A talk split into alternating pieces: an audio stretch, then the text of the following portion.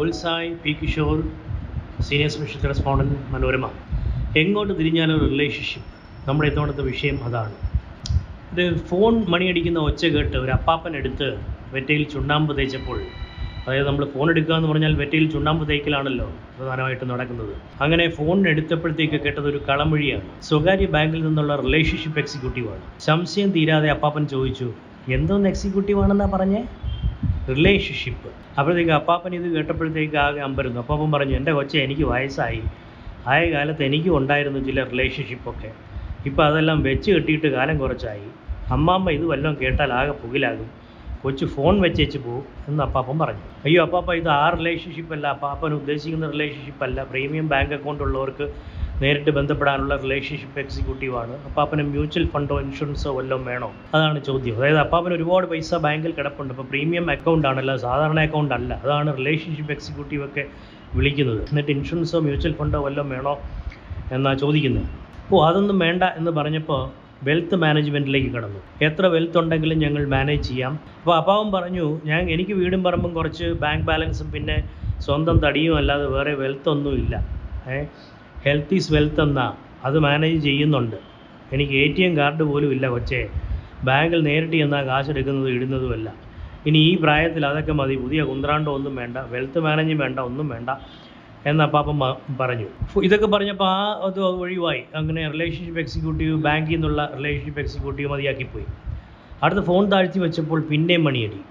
Five star ഹോട്ടലിൽ നിന്നാണ് ഇത്തവണ വിളിക്കുന്നത്. അതും റിലേഷൻഷിപ്പാണ് ഏ ഹോട്ടലിൽ റിലേഷൻഷിപ്പോ അതെ അപ്പാപ്പന് പ്രീമിയം മെമ്പർഷിപ്പ് എടുക്ക തരട്ടെ എന്നാണ് ചോദിക്കുന്നത്. പ്രീമിയം മെമ്പർഷിപ്പ് എന്ന് വെച്ചാൽ പ്രീമിയം മെമ്പർഷിപ്പ് അത് കൊണോയ്സ് ക്ലബ്ബ് പ്രീമിയർ മെമ്പർഷിപ്പ് എന്നൊക്കെ പല പേരുകളിൽ അത് അറിയപ്പെടും. വർഷത്തിൽ രണ്ട് ദിവസം ഹോട്ടലിൽ താമസിക്കാം. ഫ്രീ ആയിട്ട് ഡിന്നർ കൂപ്പൺ കേക്ക് വൈൻ ഒക്കെ ഒരു വൈൻ കിട്ടും ഒരു കേക്ക് കിട്ടും. ഫുഡിനും ഡ്രിങ്ക്സിനും ഒക്കെ അവിടെ ചെന്നാൽ ഒരു ഡിസ്കൗണ്ട് കിട്ടും. ഈ പ്രീമിയം മെമ്പർഷിപ്പിന്റെ കാർഡ് ഉണ്ടെങ്കിൽ അതിൽ കൂപ്പണുകളൊക്കെ ഉണ്ട്. ഡ്രിങ്ക്സിന് ഡിസ്കൗണ്ട് എന്ന് കേട്ടപ്പോൾ പാപ്പാവിന് ലേശം താല്പര്യമായി. അത് അത് എന്നാൽ പിന്നെ ഒരു മെമ്പർഷിപ്പ് എടുത്തോ എന്ന് ഔദാര്യപൂർവം പറഞ്ഞു അപ്പാപ്പൻ പക്ഷെ ശകലം മുടക്കുണ്ട്. എത്രയാ. പതിനെണ്ണായിരത്തി അഞ്ഞൂറ് രൂപ.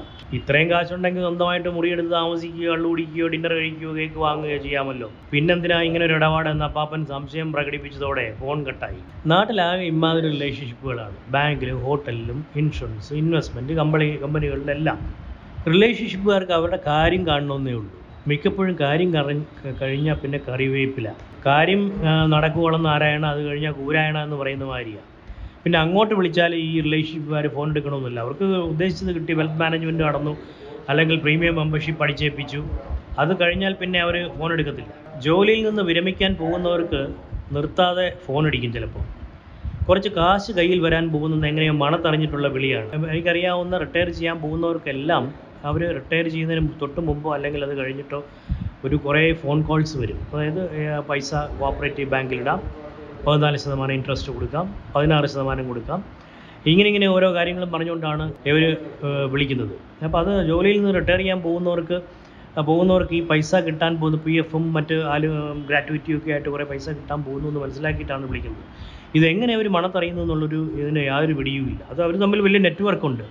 ഒരു ബാങ്കിൽ നിന്ന് ആ വിവരം മറ്റ് ആൾക്കാരൊക്കെ കൊടുക്കും. വണ്ടി കച്ചവടം കമ്പനികൾക്ക് മുമ്പ് റിലേഷൻഷിപ്പുകാർ അത് വണ്ടി സർവീസ് ചെയ്യാൻ സമയമായെന്നും മറ്റും കൂടെ കൂടെ വിളിച്ചറിയിക്കും. നമ്മൾ മരണ വീട്ടിൽ നിൽക്കുമ്പോഴായിരിക്കും ഫോൺ മണി എടുക്കുന്നതും പരിചയമില്ലാത്ത നമ്പർ ഇനി വല്ലവരും വഴി ചോദിച്ച് വിളിക്കുകയായിരിക്കും എന്നൊക്കെ പറഞ്ഞ് നമ്മൾ ഫോൺ എടുക്കുമ്പം ആണ് പറയുന്നത് സാർ ഇപ്പോൾ സർവീസ് ചെയ്താൽ ഡിസ്കൗണ്ട് കിട്ടും തുടങ്ങിയ ഈ വായ്ത്താരികൾ കേൾക്കുന്നത്. ഈ നമ്പർ ബ്ലോക്ക് ചെയ്യാതെ രക്ഷയില്ല.